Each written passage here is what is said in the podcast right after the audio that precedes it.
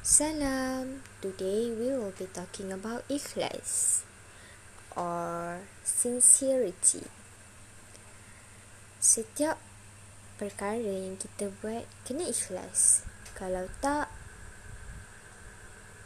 perbuatan tanpa ikhlas adalah sia-sia. Selain ibadah, makan, minum, tidur, bawa kereta. Kalau kita niat ikhlas kerana Allah, benda itu juga merupakan ibadah. Ikhlas, benda yang susah nak buat. Okey.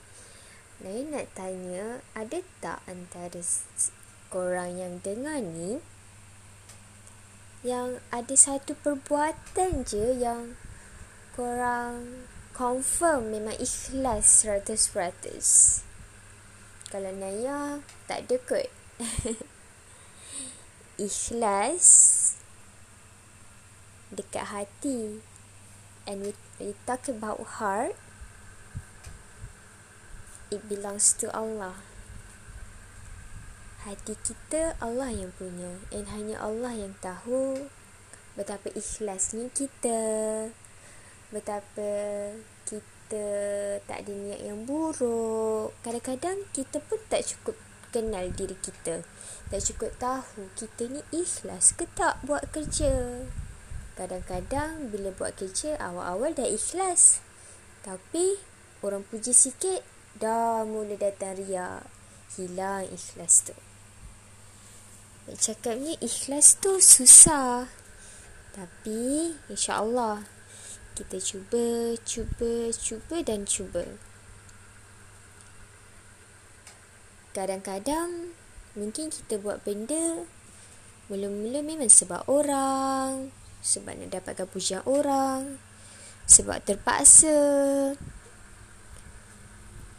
Sebab kalau tak buat nanti mak marah.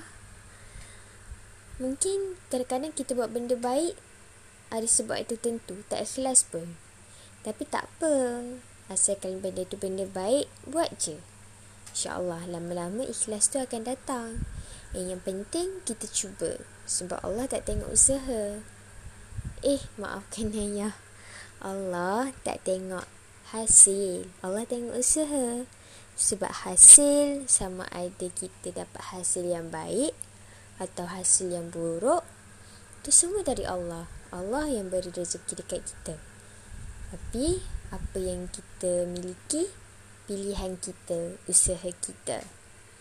So kita usahalah untuk jadi seikhlas yang mungkin and doa dekat Allah supaya Allah jaga hati kita dari penyakit hati ria, ujud, takabur, dengki. So that's all. Salam.